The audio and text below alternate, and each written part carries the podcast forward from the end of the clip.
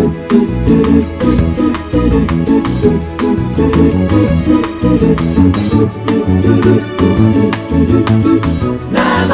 motherfuckers. Welcome to Namaste, Motherfuckers, the only podcast where the worlds of work, comedy, and well being collide. The podcast where the life changing stuff happens. I'm your host, Cally Beaton, and this episode is called Bridge Over Troubled Water. And today's theme is pirates. Walt Disney said, There is more treasure in books than in all the pirates' loot on Treasure Island. And here are a few bits of pirate trivia. Pirates didn't actually wear eye patches because of a missing eye, but rather because they were keeping one eye ready to see in the dark when they had to adjust quickly below deck. That's all a bit less swashbuckling than you might hope. And there is no historical evidence for any pirate having ever owned a pet parrot. And only one pirate, William Kidd, is known to have ever buried any treasure. Lordy, next we'll be hearing that Captain Hook didn't actually exist. It's a, a building we moved into a couple of years, well, a year and a half ago. That's today's guest, Johnnie Walker. When pirate John Lafitte saw that the governor of Louisiana had offered $500 for his successful capture, he put up flyers offering $1,500 for the capture of the Louisiana governor. The word buccaneer comes from the word buccan, which is a wooden frame used to cook meat over a fire. And this buccan was popular with early pirates in the Caribbean, leading to the word buccaneer. And talking of pirates and the Caribbean, the most expensive film ever to have been made is the fourth Pirates of the Caribbean movie. I've, I've heard of your, your days running a bar in Gillingham at the age of 16. Hold on a minute. How do you know about this? You've done better research me. Johnnie Walker made his name in the 1960s with pirate station Radio Caroline before moving to BBC Radio 1 in 1969. After a clash with his BBC boss about the Bay City Rollers, he moved to San Francisco in 1976. He talks in his autobiography about how, whilst there, he struggled financially at times to the point where he even had to resort to sleeping with his then five year old son in his car. He was back again at Radio 1 by the early 80s, followed by a stint presenting Drive Time on Radio 2 until 2006.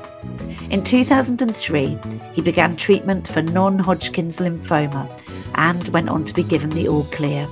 Nearly two decades later, in 2019, it was announced he had a heart condition, from which he is also thankfully fully recovered. Nowadays, he presents Sounds of the 70s on Sunday afternoons on BBC Radio 2, as well as hosting The Rock Show.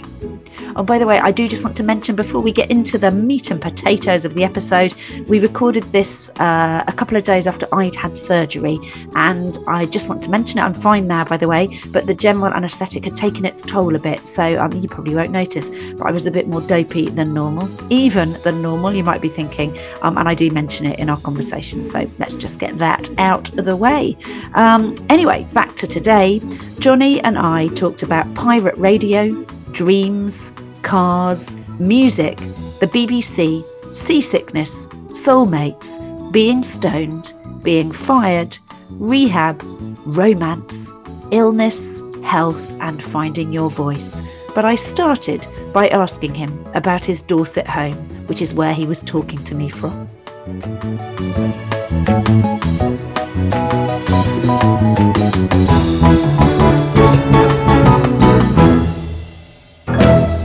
We're surrounded by farms and we've got a little garden there. And the other side of the fence is usually cows grazing. So it's very rural. So that's quite a shift if you think about your life. Did you ever think you'd end up sitting in a rural converted barn behaving yourself? uh, no, I didn't. but it's worked out very well. It's future proof because there's no stairs. Yeah, I was thinking about. I mean, I'm 53, so a little way to go before I need to worry about stairs. But um, the house I live in in London has got many stairs, and it never occurred to me when I bought it in my early 30s that that would ever be a thing. And now I'm like, why did I put my bedroom on the very top floor of this house? Well, there you go. You've got a long time before you have to worry about that. That's true. My dad is uh, is 79. Uh, my mum's in her 80s. They live down in Gillingham, and um, even they still have stairs, but a bit like they're both, I might say, more than up for the job of getting up and down them. And did That's you, good. um, because do you broadcast now from there, or do you still make the schlep up and down to London? I do a live show about once a month from London, and the rest of the time I've got a little den down the end of the corridor and I record the show there. And it's kind of weird because I just record what we call the links, the talking bit between the records. So I'm introducing and talking about records I don't actually hear. And then I send the audio file of my links to the producer, and then they put the records in and build it that way. So it's kind of a weird thing to do, but I've got used to it and I guess you know, I mean, all the music that you're playing, it, you, you're hearing it in your head when you're doing the links. So it's uh, it's not as if you're talking about tracks that you don't know. Or although I suppose no. actually on your rock show there are. Are you pre-recording that as well? Yeah, I do that the same way. So that has got new stuff on it, right? So there will be tracks on that that you that you aren't familiar with. Yeah, but I do. I what's called top and tail. In other words, I listen to the beginning of the track, maybe all of the track, and certainly the end of it but what happens when I do the 70s one? I try and, from my memory, recall how a song ends. But sometimes when I hear the show on the radio, I think I come in very loud at the end of a record and it's got a very quiet ending. And um, it doesn't sound quite right. It's much better to do it live. Yeah, for sure. And that's the buzz, isn't it? Doing it live. So it must be very different I mean, it's lovely to know your voices there and the BBC love you enough because I don't think they're probably letting many people do it this way round. So they're obviously dying to have your voice on air. But the kick of when you think about your Radio Caroline days in the beginning and moving to sort of recording in a Dorset um, alcove, that's quite that's quite a move. well, the wonderful thing about the pirate years was that you learned all about radio because you're on a ship, starting with the generator providing electricity that powered the studios and then also the transmitters. And then the signal went up to very tall mast uh, to the aerial and sort of beamed it out. Um, and actually, having a transmitter on water sends a signal at a much further distance. So we would go into Holland and Belgium and Germany and France, uh, as well as coming into the UK. But you were there with the whole process from being in the studio to the transmitter to the antenna, everything. It was a great way to learn about radio.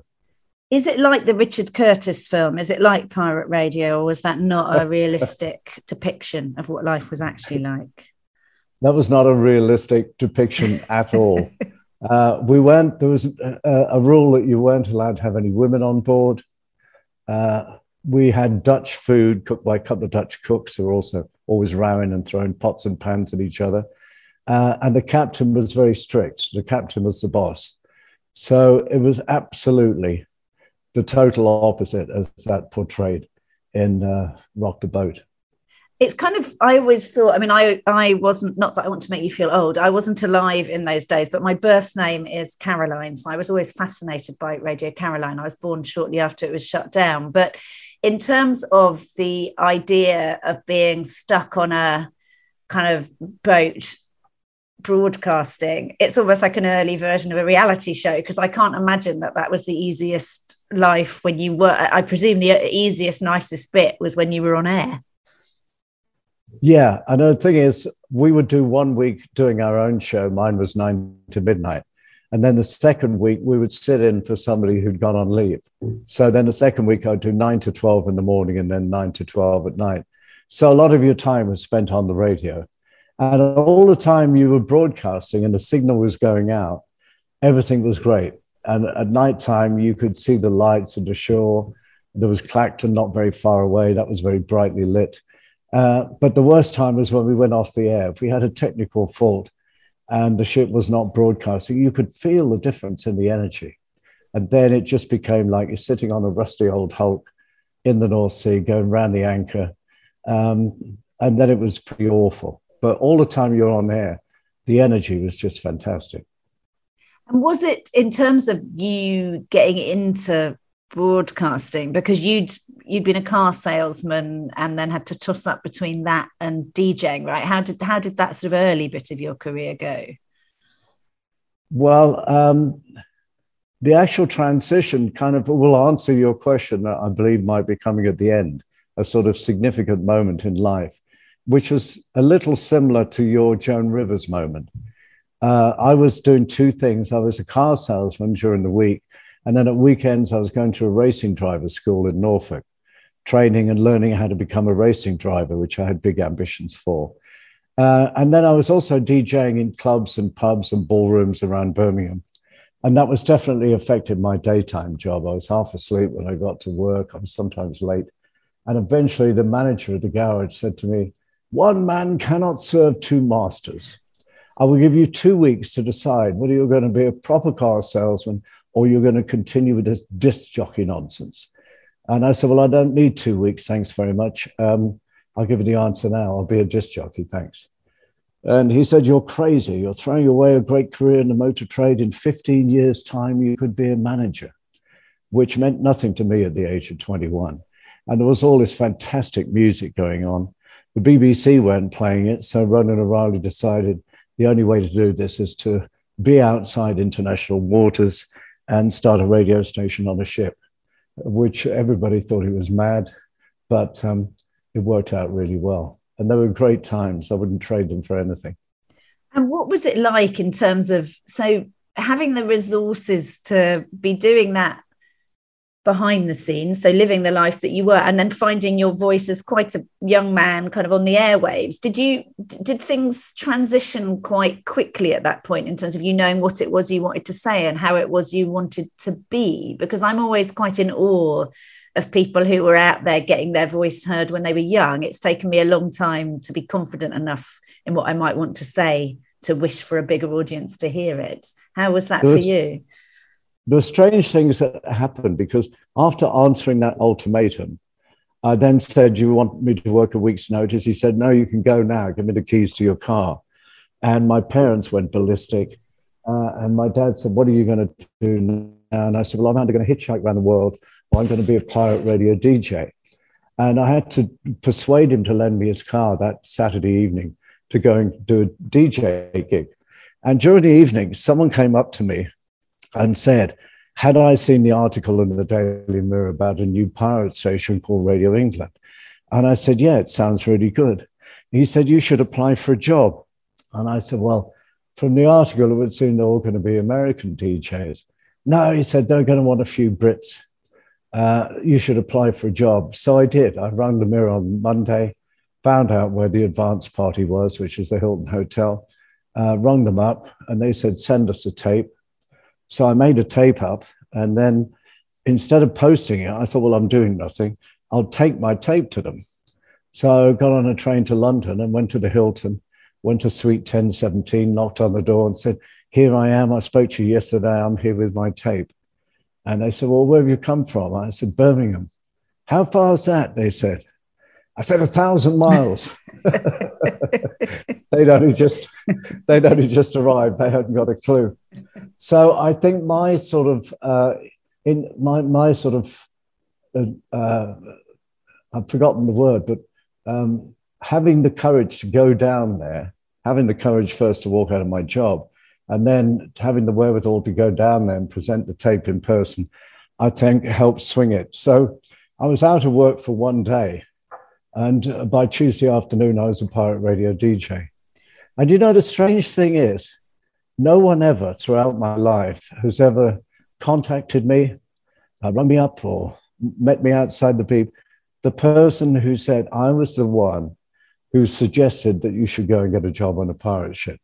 And you would think they would. They completely changed my life, but they've never ever got in touch, which leads me to think the only thing it could have been is it was an angel who went in and made that suggestion because he was right. They did want a few British DJs along with the American ones. And to, answer, get around to answering your question, the nice thing was they wanted DJs with no experience that they could mold into their way of broadcasting. And the top DJ, Ron Quinn, said, Johnnie, never use plurals. Never say, ladies and gentlemen, boys and girls. Don't remind your listeners that they're one of thousands or millions. Just talk to one person. Just say, hello, how are you? And that was a lesson that really stuck with me and that I've sort of followed ever since. And if I get letters from people saying, I really feel that you're doing the show just for me, I think, yeah, I've, um, that's exactly what I want them to think. That's such interesting advice. I know I do stuff with Colin Murray sometimes, and I know he talks about that is that you're addressing one person and having that conversation. And I know with what I do in stand up, if you actually will have a live conversation with the audience, that's when you have a zinger. And if you're just doing sort of pre scripted stuff, they kind of pick up on it. But when you go from, I love the fact you had that courage of your conviction as a young man and somehow had the wherewithal to just know with the bit between your teeth, this is what I'm doing. But it's one thing to go down there and tenaciously, with an element of bullshit about geography, get the job. But then, how did you feel when you got the job and actually had to start doing it? Were you did you at any point think, I really don't know what I'm doing? I'm going to be found out. Uh, I was incredibly nervous. Obviously, I want to ask you about your first night of stand-up. Well, I was but, shit. Um, That's a quick story. I thought I'd be great. I was shit and I persevered anyway. So there you go. yeah. It's the only way you can learn, really, is by doing it. yeah. Uh, and that's really what happened on the radio. The thing was, though, after having got the job, there was then quite a few months while the ship was being prepared because it wasn't quite ready.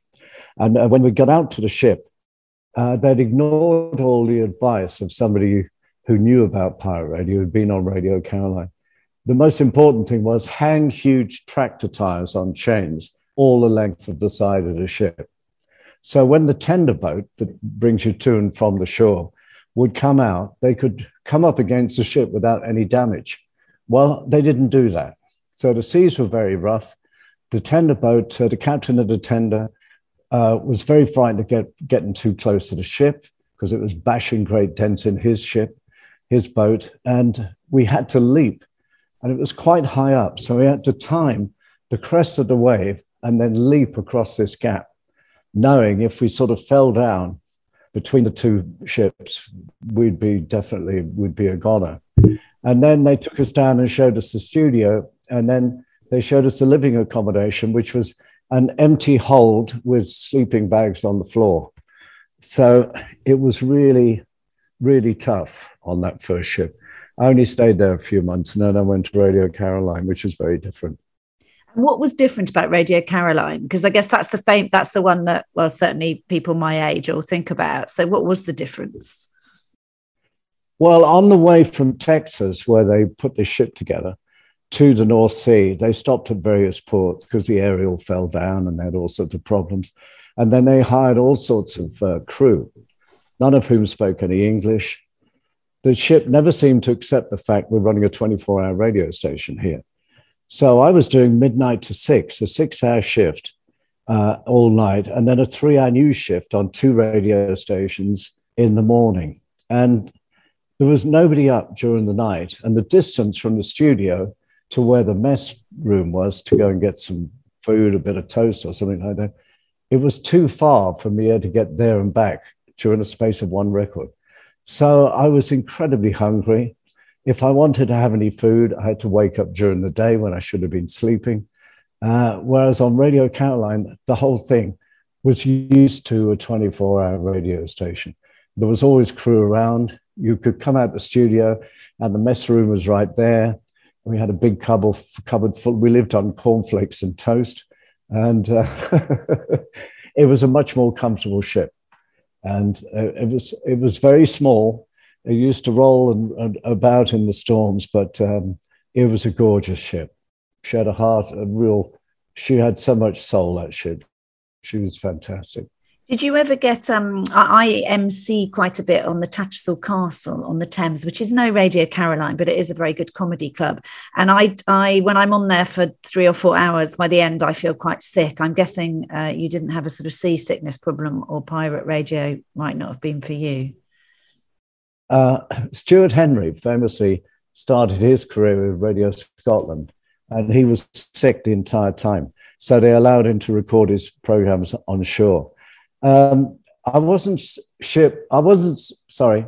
I wasn't sick on the actual Caroline ship, but on the journey to and from the ship, you could get seriously ill. It was about an hour and a half, and often the seas were very rough. And, and uh, that became worse after August 67 when we couldn't be serviced from England. We had to have a ship to Holland. So going across the North Sea in a force 10 gale uh, all night long, being sick the entire time, was not an experience I would like to go through again. And then having to be absolutely... perky on air, not being able to say, I feel sick as a dog and don't really want to be here. You just wanted to die. I used to pray for a sky hook. Just hang this boat on a hook for half an hour, halfway through to give us a break. But yeah, no, sometimes you did. You got back on the ship and you'd have to go straight on air, feeling like death warmed up. At least people couldn't so, see um, you. At least it wasn't like nowadays where they're actually. Do you do much where people nowadays, when you're broadcasting, where they insist on? Their, I guess not if you're pre-recording links, but where they insist on having a feed and where the visuals are there as well. Radio and, and vision seem to be mixed now. Radio 2 have refurbished their studios and fitted a load of cameras in there. And the idea they, they can constantly record what's going on in the studio and then do some video clips for, for Twitter and the like. Uh, I don't really like that. I think radio should be radio. It's funny, isn't it? Because you do it, it is a very different form. And I always think occasionally when I guest on radio and then they say, oh, you know, we just take some pictures. I'm like, oh, Christ, I'm in my pajamas. No one said, no one said I was going to have to do this. Is there um one of the things that a lot of comedians talk about, and you asked me, you know, why I'm in this hotel room in Stratford upon Avon there's a lot of it's actually very solitary. So people feel that we're really communicating with them which we are but you're going from a standing start with no one sort of whipping you up and there's no sort of team going well this is how it's going to be. I know, I know you have producers and so on.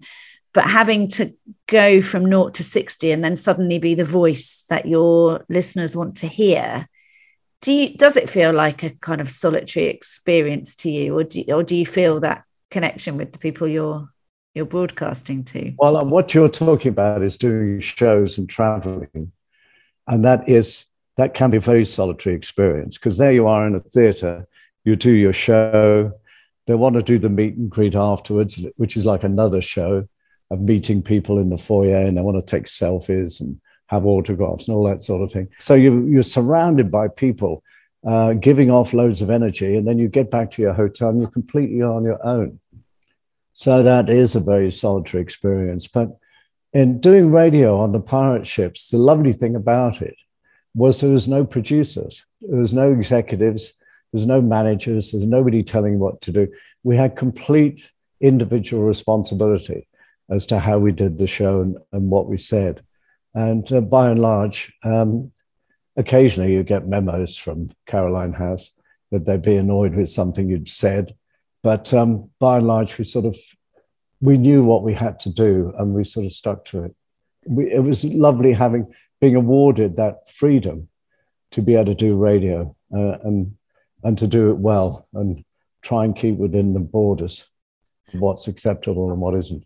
And do you think you've ever had that feeling again? Was that quite unique, kind of bossless and determining your own parameters? It was unique. And so all the pirates that came on shore and went to the beginnings of Radio One, Mike Ahern, who is a Liverpool DJ on Radio Caroline, he got fired after about five hours, I think, because he was given a producer and the producer started telling him what to do. And Mike just couldn't deal with it. And they just parted company.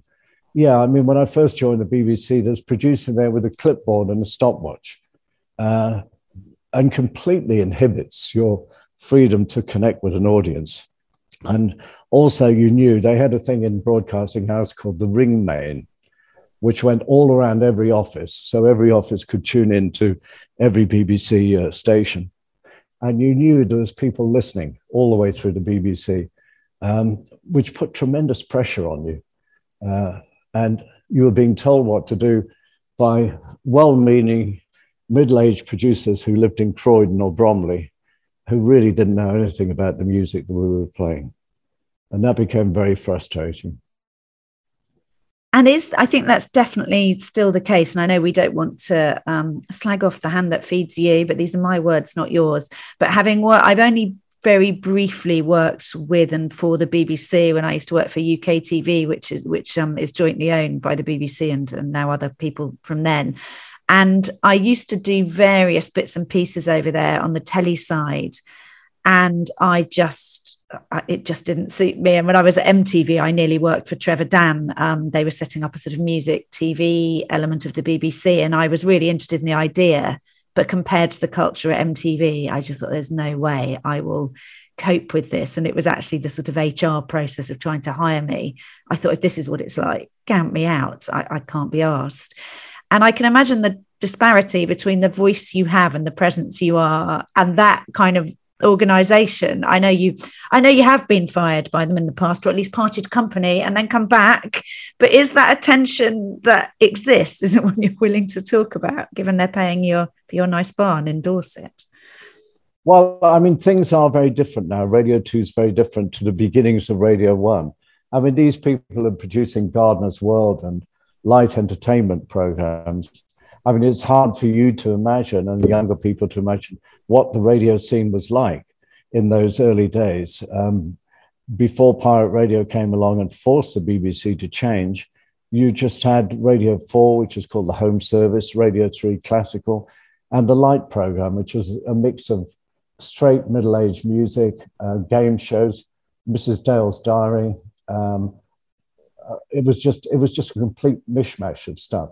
So these people suddenly were supposed to be trendy producers on a trendy radio station.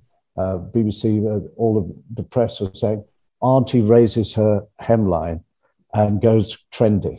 And of course, uh, it didn't really work that well in, in, in the beginning. And, you know, still the BBC's, the, the, the big drive at the moment is to attract younger listeners and viewers and my view has always been young people never listen to the BBC. They'd much rather do something else. And now, of course, you've got music streaming services you can listen to. People start getting, you know, using the BBC when they get a bit older. And it's ever been that way. I think it's some um, Arthur Smith has a brilliant line that I've seen him do on stage where he does some material about Radio 4 and he says, and it's always younger audiences at live comedy. And he says, you know, um, I don't know if anyone here listens to Radio 4. And then there's always a ghostly silence. And he says, don't worry, you will.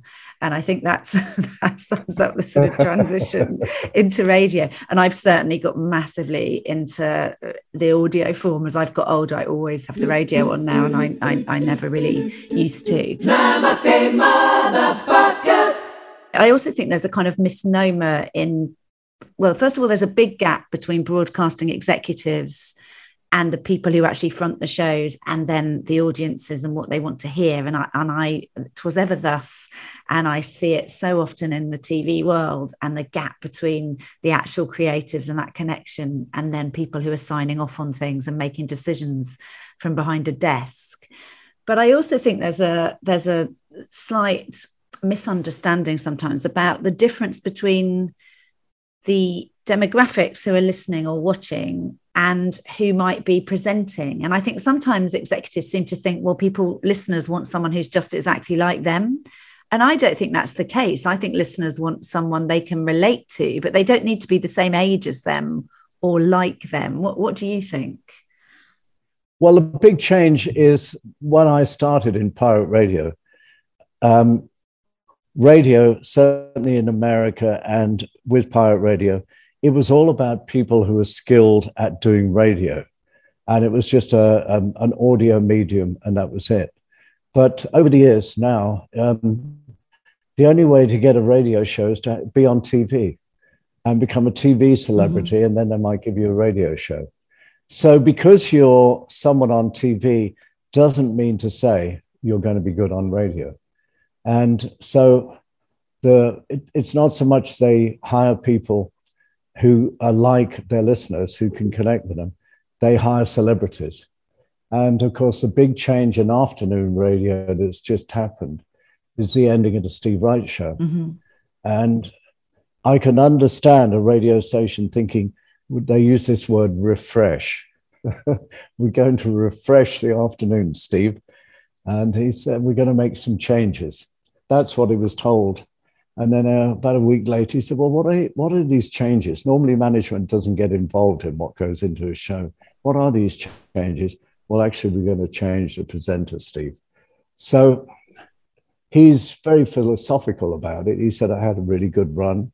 And radio stations, obviously, they can't really have their presenters getting older and older and older if they're trying to attract listeners who are younger. So difficult decisions do have to be made. But uh, I really miss Steve Wright in the afternoon. He did a fantastic show. I used to listen to Steve Wright when I, I, went to Salisbury College and I would drive from Salisbury College back to uh, Shaftesbury. So it was, you know, 40 minute drive each way every day. And he was the soundtrack to my journey home every afternoon. And I've on Radio One. And I've always taken great comfort from hearing the show still on Radio Two. So I was really, really sad when that ended. It made me feel very nostalgic. Um, and I think sometimes these changes are made for change's sake, and it's not necessarily what listeners want to want to hear. But you're somehow weathering the storms of. Well, I do want to go back to the being fired. So you've um, when I thought about themes of things that were relevant in your life, um, illness came up and surviving illness and getting fired. So you parted company with uh, Radio One back in the early, the first time that you, it, it was a Bay City Rollers controversy that uh, that you got in the middle of then. Yeah, that was 1976, and I'd done. Uh, I started with the BBC in '69, and I did uh, bits and pieces for a while, and then they gave me a daily show Monday to Friday for one hour, following Tony Blackburn at nine o'clock and preceding Jimmy Young at ten.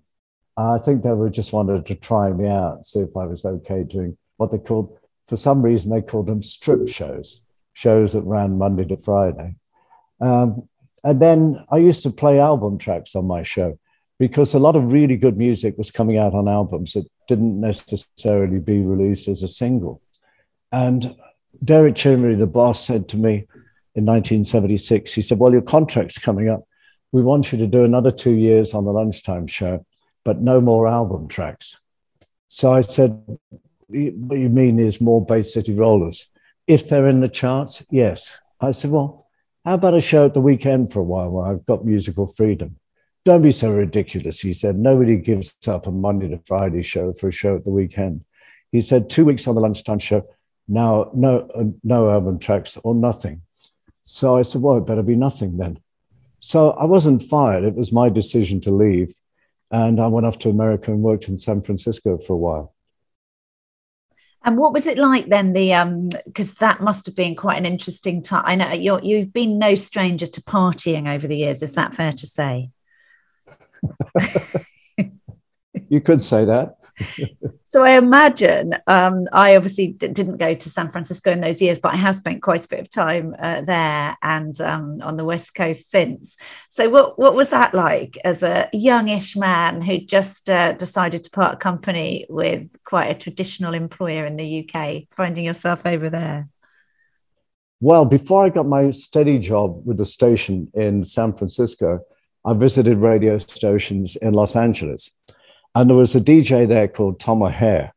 And I went round to his uh, apartment in the afternoon. He said, I'd love you to do a guest slot on uh, KLOS. No, KMET it was, KMET Los Angeles. And he said, But you've got to go on stoned. He said, rolling another spliff and having another Jack Daniels. And I said, um, I mean, there's two ways you can go when you smoke a spliff. You can either start laughing and become very outrageous, or you can become a bit um, uh, a bit inward, really, a bit introvert. Uh, and I said, no, I really don't want to go on Stone, Tom. Uh, I said, does everybody go on stoned on the radio in LA? He said, yeah, find me somebody who doesn't. So it couldn't have been more different to the BBC. And I think he thought, we'll get this guy stoned. He's come from the BBC with all that strictness. Uh, and this should be really interesting to see what happens. So um, I was going through a very kind of spiritual time at, uh, back then. And I remember I went on, and I did the show okay, and then I decided to read an excerpt from Khalil Gibran's The Prophet, uh, which I did. and, I, and I was stoned, and it was very difficult to do stoned.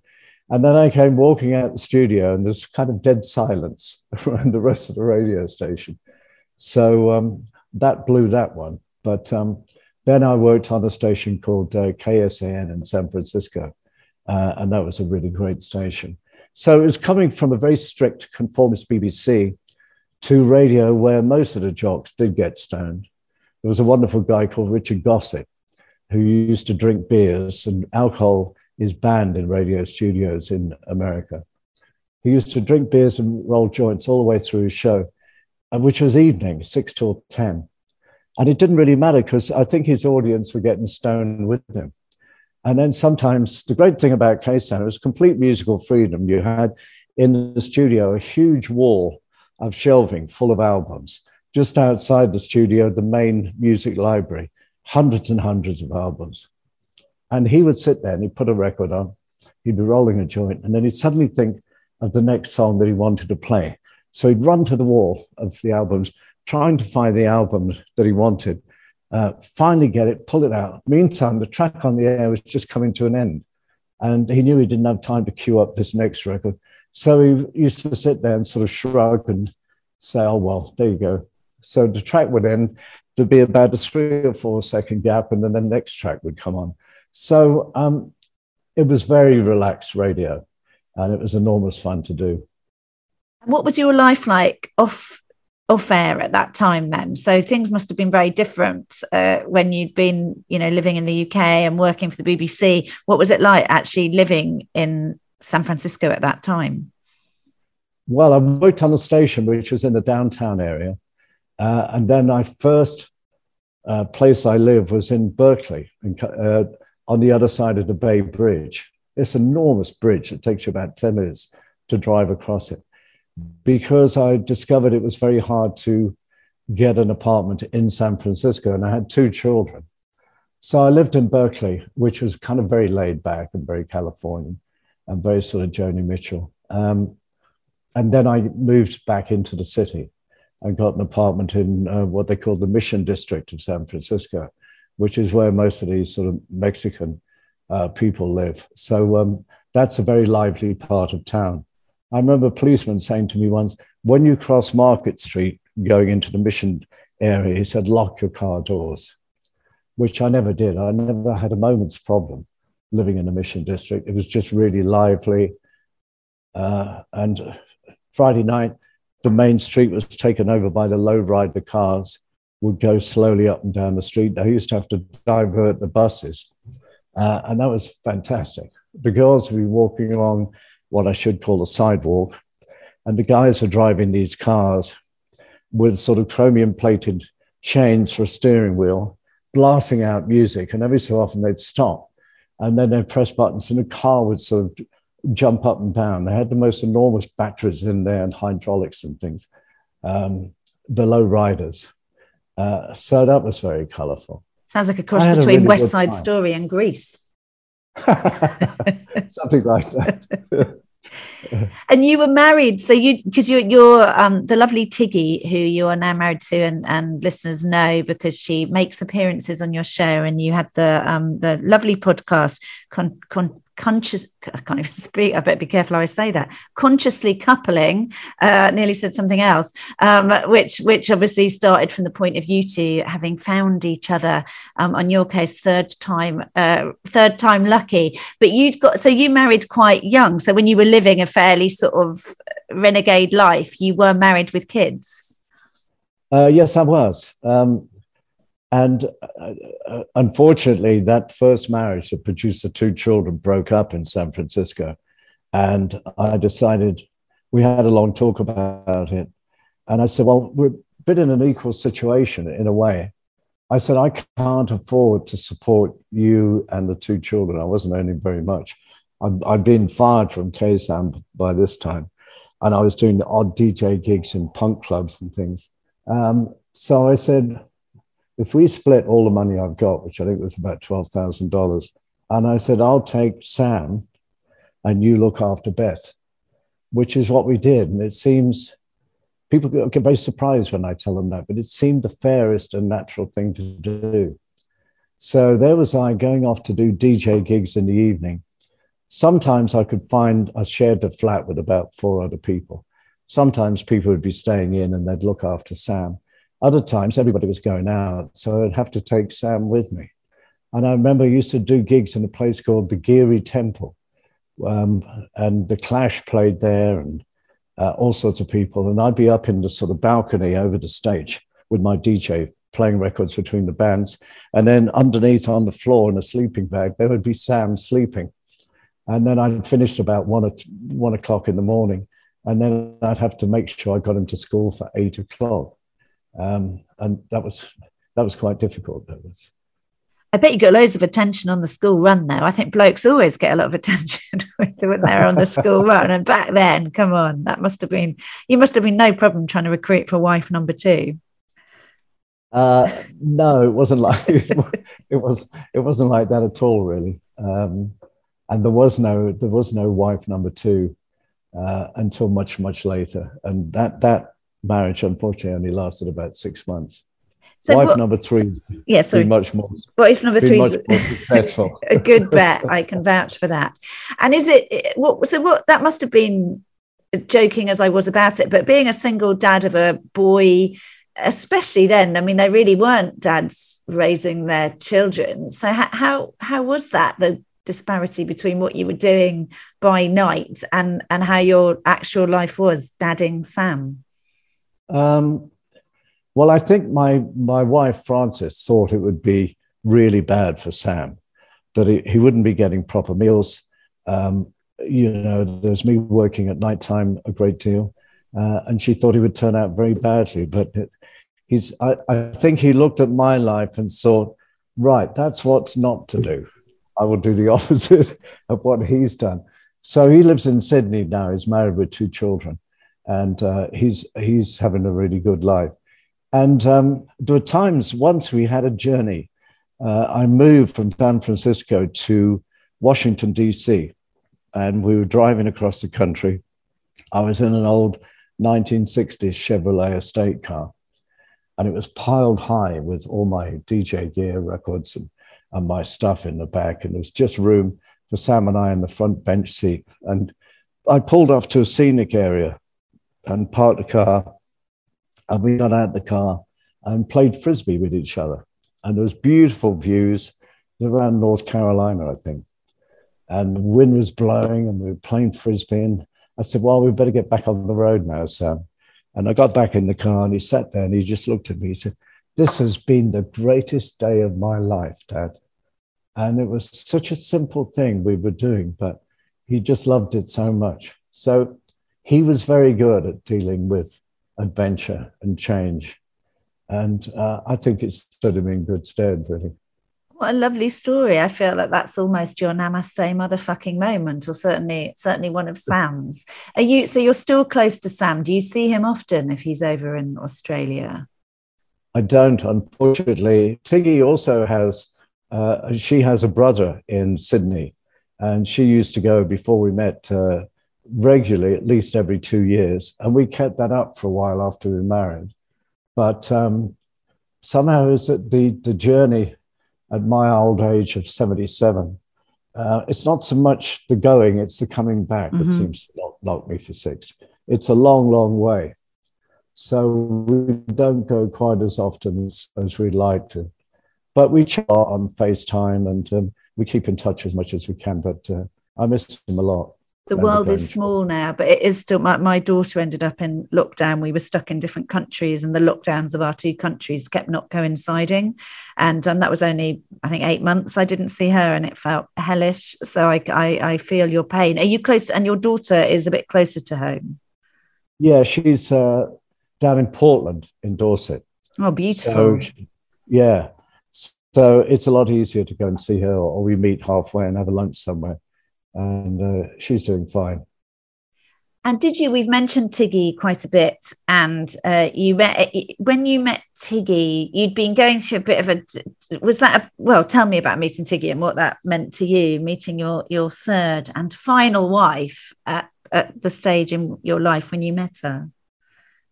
Well, funny enough, I, I had a bit of a cocaine problem, and I went I wasn't going to mention it, but it was all over the tabloids not long before you met Tiggy. So I'm glad you went there before I was forced to. uh, anyway, to sort that out, I went to rehab And I came across Crossroads on Antigua. And it was started by Eric Clapton. And Eric Clapton had had a home on Antigua for a number of years, really loved the island. And uh, Antigua was a bit of a staging post for drugs. And there was tremendous drug problems on the island amongst the locals. So he decided he'd open up this rehab center. He called it Crossroads. He regularly, still does, I think, have concerts where he raises money to run Crossroads. He sells his guitars to fund it. And the idea is people can come from uh, Europe and the USA, but for the local people on Antigua, it's absolutely free. And that's sort of his gift back to the island. So, anyway, I come back from Antigua, uh, not drinking, no drugs, uh, and met Tiggy through an old friend I was renewing my friendship with, a fellow, a songwriter called Gordon Haskell. Who I know a bit actually from my teenage years. He hung around with a lot of the musicians I knew in Dorset, so I know Gordon a bit. Yeah. He was a character, and she and uh, uh, Tiggy and, and Gordon were having a bit of a summer fling together.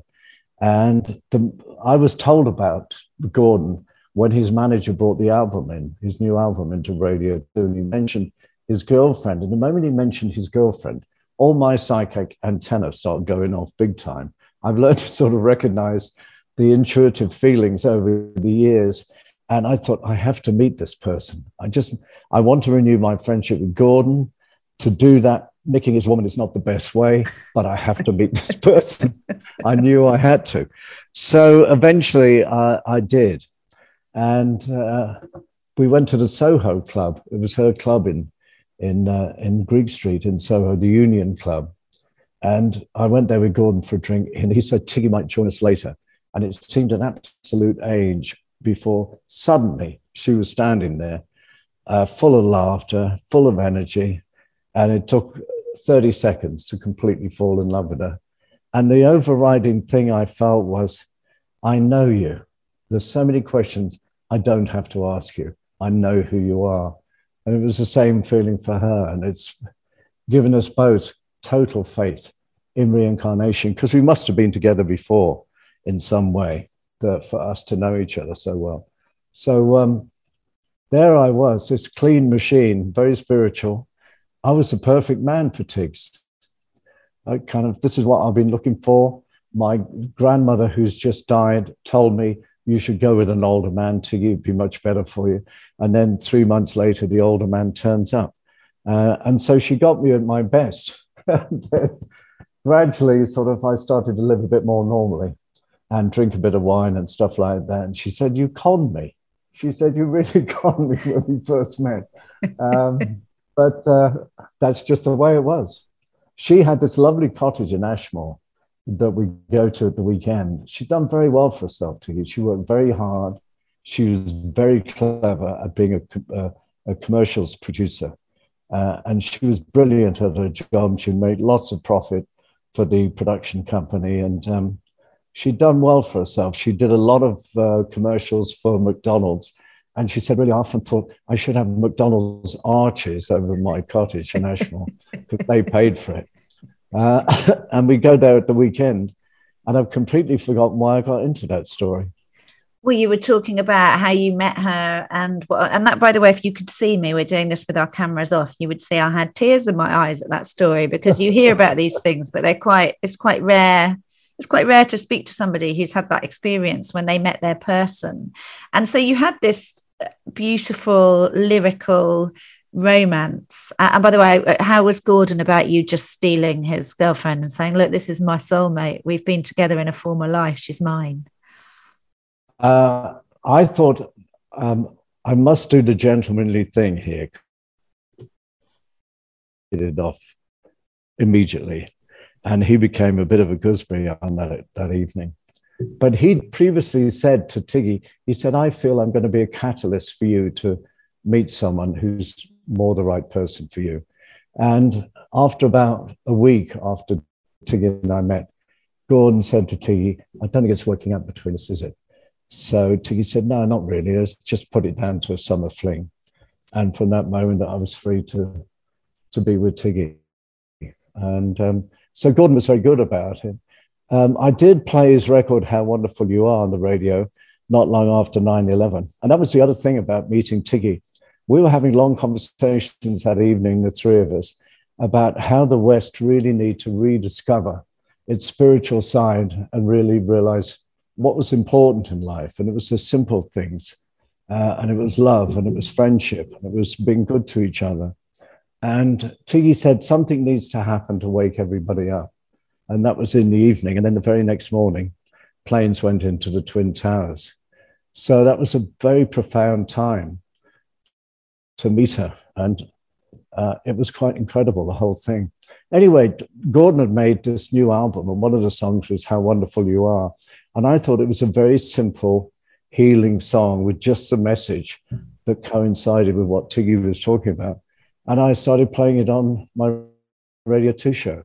Michael Parkinson was listening in a taxi on the way to the BBC, phoned his producer and said, I want to play that record by Gordon Haskell.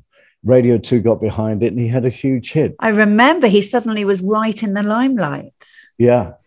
And he very nearly made number one. He was up against Robbie Williams and Nicole Kidman, I think it was, who did a duet. So he was a, a number two Christmas hit. And he got a million pound publishing contract. He bought himself a new house. He bought his mum a house. Uh, and he was set fair.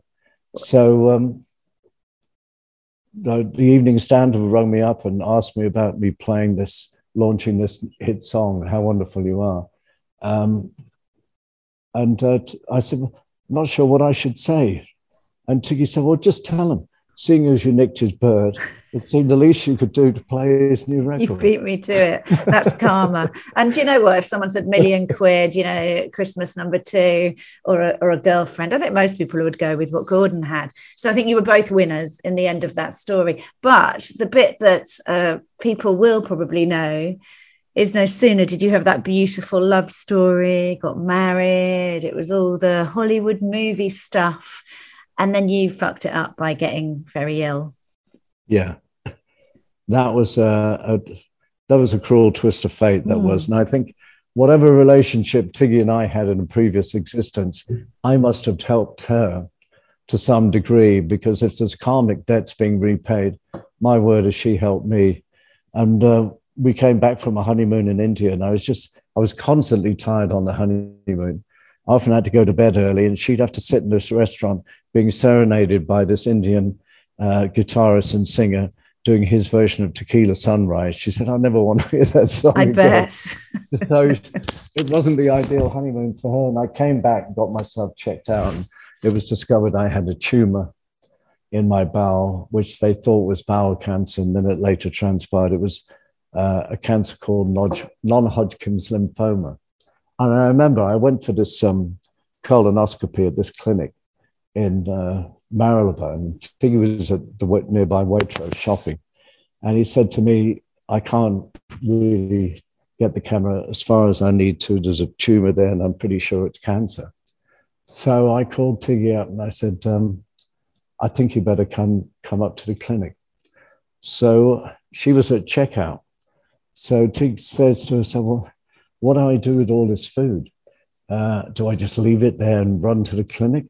And she said, Well, she thought to herself, Well, whatever's happened, we're going to need to eat. So I'll finish the checkout and then I'll go up and see what's happening with Johnnie.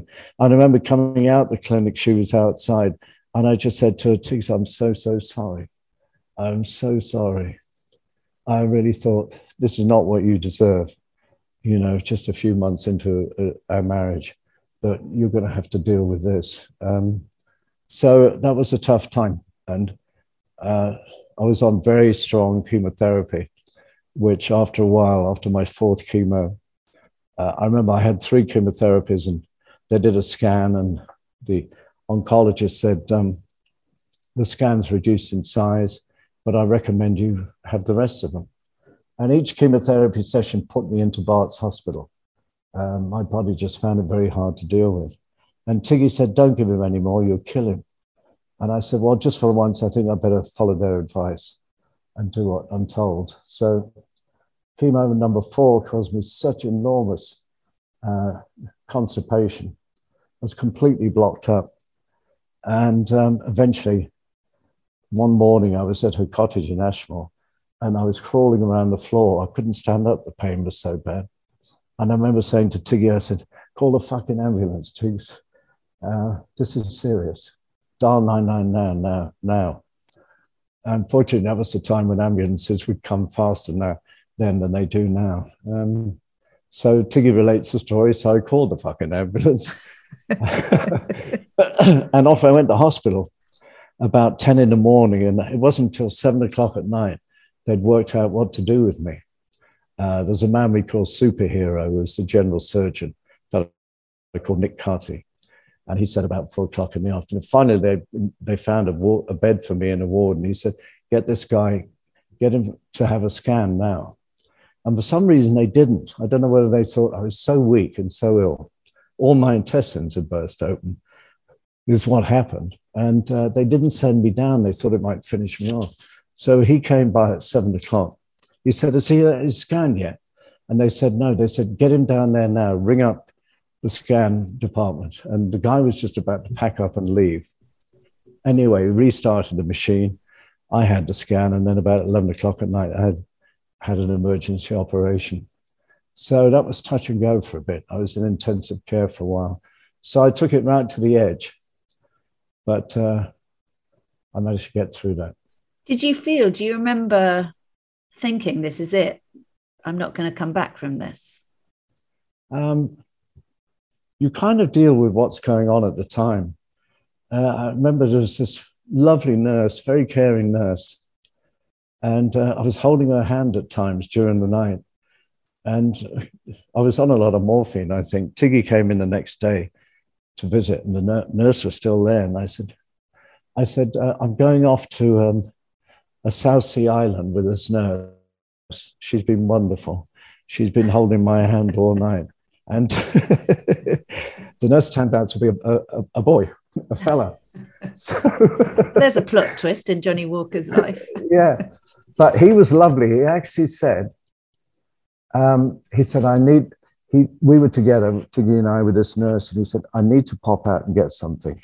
Pop is the word you hear an awful lot in the NHS. I'm just going to pop this in your arm. I'm just going to pop. Anyway, so he just wanted to leave us to be together. And I remember I sidled onto the edge of this narrow bed that I was on. I had all these wires and tubes connected me and stuff. And I said, Come on, Tiggs, get up here. And she climbed up on the bed. And uh, we had a hug and just held each other. It was the most intense feeling of closeness and love I've never experienced it in all my life. It was quite, quite incredible. And um, without that illness and that operation, I wouldn't have experienced that. It was amazing. And Tiggy was just fantastic. I don't, I'm not sure if I'd been on my own if I could have um, got through it all, but um, she was amazing. And you got a chance to repay that amazingness because it was 10 years later, wasn't it, that she got breast cancer? Yeah. Equal opportunity marriage. Exactly. I feel it's very, very fair and equitable and yes. she and she found that so she, she diagnosed herself with breast cancer because this and she's got a, a, beautiful book which she showed me when i met her unplanned journey and we'll put a link to that in the show notes which is an incredibly honest look at what happened but she so she self-diagnosed herself with breast cancer yeah she went to the hospital and they found a lump and um, she went in and had a lumpectomy and she called up Bella West, a photographer we know, and she said, I really wish I'd taken a photograph of Johnnie because he went down to eight stone. And you would never have believed the person you see now was the person who was then. And I wish I'd taken photographs of it just to have a record of, of what happened. So she said, Would you consider doing photographs of me? And Bella said, Yeah. And then Bella came up with the idea, why don't we turn it into a book? So Amazingly, Salisbury District Hospital gave Bella West permission to come in and photograph absolutely everything. She was in the operating room taking pictures of the operation. Uh, she was there for the chemotherapy. A quite amazing record of, um, of Tiggy's journey through cancer treatment. And the book is wonderful. And Tiggy's a wonderful writer, and she really puts her personality into her writing. And the things she wrote in that book uh, you, her sense of humor just comes shining through. So I think it was good for her that I'd been through chemo, so I knew a bit about it. So, um, so I could help her quite a lot. So I did repay the love she gave, love and support she gave me at that time. And I guess you're not thinking of it that way round. As a younger woman marrying an older man, you think, well, there will be some arse wiping and stuff that comes into this. But I guess you weren't banking on that with your hot, beautiful, vivacious younger wife, that you were the mm-hmm. one who would end up changing tubes and, and helping her. Because chemotherapy doesn't make people particularly nice and relaxed, does it? No, it, doesn't. it doesn't bring out the uh, best in anyone. I love the way you use expressions like arse wiping. Say what you really mean, Cally. Listen, I took a long time breaking out of my corporate shackles so I could say what I mean. And did you, um, if there's, you talked about that moment where you hugged Tiggy when you'd sort of just come back from the brink of wondering whether you'd make it. And was there a moment with Tiggy's illness where you knew it was going to be okay? There was a lot of tender moments. I remember when I got cancer and I went in the shower one day and a lump of hair fell out. As soon as I got dressed, I went straight into town, into Shaftesbury, went to the barbers and said, Give us a number two, shave it all off. Uh, because that sensation of big clumps of hair coming out is quite a profound experience. Mm-hmm. It really is. And I said to Tiggs, and I bought a, a razor in advance, and I said to Tiggs, if your hair starts to fall out, I said, I'll shave it off for you. I said, just be bold. And um, in fact, a, advice from her brother, um, Graham in Sydney, who's a hairdresser. And you know the way hairdressers and their clients talk. So he was very experienced in, in women having cancer. And he said, own your own baldness. Don't wear wigs. Just be bald. Anyway, the moment I sort of shaved Tiggy's head, uh, that was a very profound moment and she looked beautiful. I said, forget Sinead O'Connor. Your, the shape of your head is absolutely beautiful. And she did. She was so beautiful with no hair. Um, but of course, it's all it's grown back now. So um, she got through it okay. And then you threw another curveball because you two seemed to tag team uh, traumatic illness. Then you had a heart problem, a heart condition in 2019. Yeah, yeah, I'd, I'd, already had a couple of stents, and then I was out walking our dog Darcy, and uh, Tiggs was somewhere else, and I remember feeling I need to get home. I need to get home. I just felt really weird, and uh, I managed to get home. Um, went to bed, and Tiggy was back by that time. I said, "Can you call one one one or whatever it is? Find out which painkiller is best for chest pains." And of course, the moment you mention chest pains 111, the whole NHS system kicks into action. And a paramedic came around in the car and came up and he said, I think you've had a heart attack. So we need to get you to hospital. So um, I eventually had a triple bypass in Southampton. So yeah, I've, um, I've paid a lot of tax over the years, but I've had a lot back from the NHS. Yeah, for sure. Well, if bad things come in threes, I reckon you've had your three illnesses now as a couple, and this should just be plain sailing now forevermore. So uh, I wish you both very, very good health. Thank you. But your marriage is in good health, which I think counts for a hell of a lot and puts you in a tiny minority of people. What is um what is the harder role, having gone through both, the patient or the carer? Um, interesting question. Uh, Tiggy said she'd rather be the patient. She found the caring role quite difficult. Um, I think, I, in a way, I think it is harder to be the carer because you have to find the right balance of being supportive, uh, of dealing with a person who is going through a really tough time. Uh, you can't say, oh, everything's going to be fine, you're going to get better, you're going to sail through this, because that's not the reality there's always a possibility somebody might die that you're looking after. So it's a very difficult role. Um, and so I think being, being the carer is the more difficult one. Well, we'll certainly put a link to Carers UK um, because I think people, you're right. People, they say, don't they, when people suffer from depression, it's the people who are around them that sometimes end up with the really, really long term challenges. And um, I was chatting to somebody at a gig the other night, the night before I went in and had um, surgery, and he said that his dad suffered from uh, physical, you know, had had bouts with cancer and heart conditions and God knows what for 20 years. But his mum had a severe depression for six months. And he said caring for his mum for six months with depression was harder than the 20 years caring for his dad. So we'll certainly put a link to that. Namaste, motherfuckers. What would you pick as your namaste motherfucking life changing moment? Well, um, I think it probably well in terms of career, in terms of life changing, it would be the moment of the ultimatum from the garage manager and my transition from being a, a DJ, uh, being a car salesman, and potential Formula One world champion, of course, uh, to becoming a DJ. That was quite a moment. And the other one really was um, the birth of my children. And they were both born at home, even the first one, which normally is advised against. And we'd read an article, uh, I read an article in the Daily Mirror about Frederick Leboyer, a French gynecologist who pioneered this whole different way of women giving birth, where it would be very much in the dark, uh, not complete darkness, but certainly darker than uh, bright lights in a in a hospital ward or theatre. Um, also very quiet, very gentle, and the umbilical cord shouldn't be cut until it starts pulsing. So, in other words, you let the baby's lungs take over, getting oxygen, uh, and so then the cord stops pulsing, and then then you cut the cord.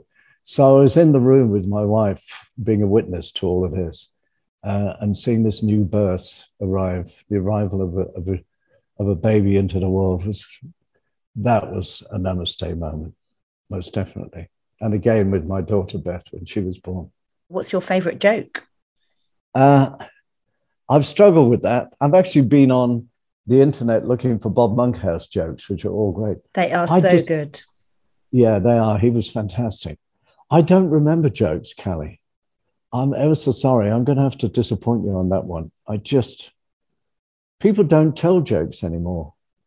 Um, You've obviously been to my shows, no jokes. well, that's why they talk about their lives, stand ups, and they take the sort of Mickey out of their, their lives and their own experiences every joke really is at the expense of somebody.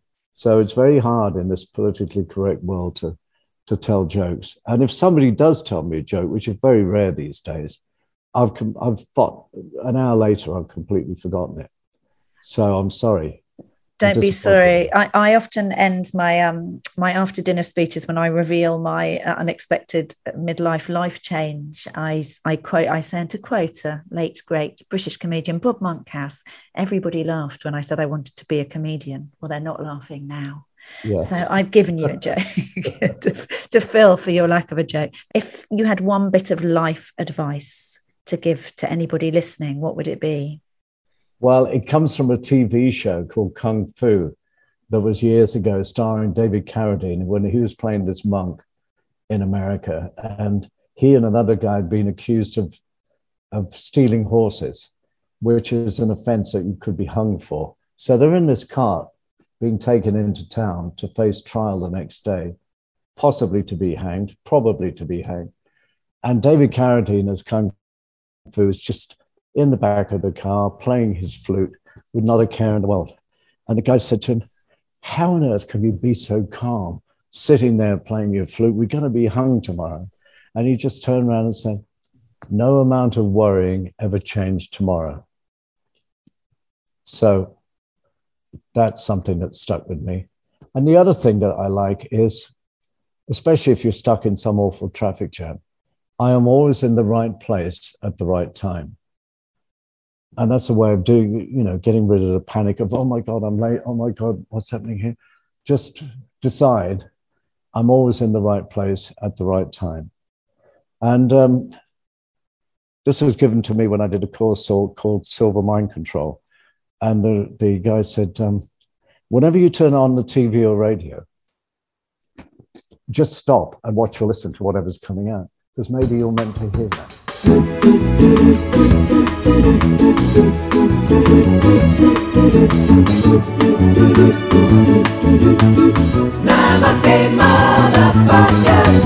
That was Johnnie Walker so that's it for this week. Thank you so much, as always, for listening. And do take a look at the show notes. We always have the good stuff in there, and we've got links to Johnnie's stuff and Tiggy's brilliant book, and also to Carers UK, which is the charity of which both Johnny and Tiggy are patrons. So uh, if you care for anyone, if you're loving, if you're altruistic, have a look at Carers UK. It may help you and it'll help you help other people.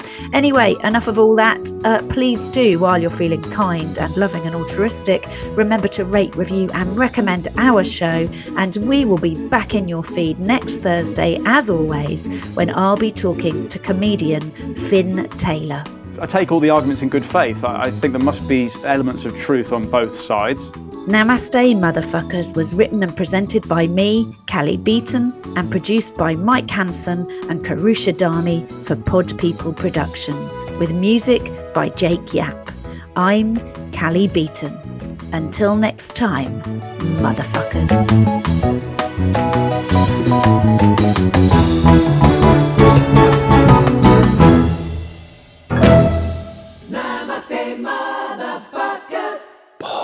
Pod people.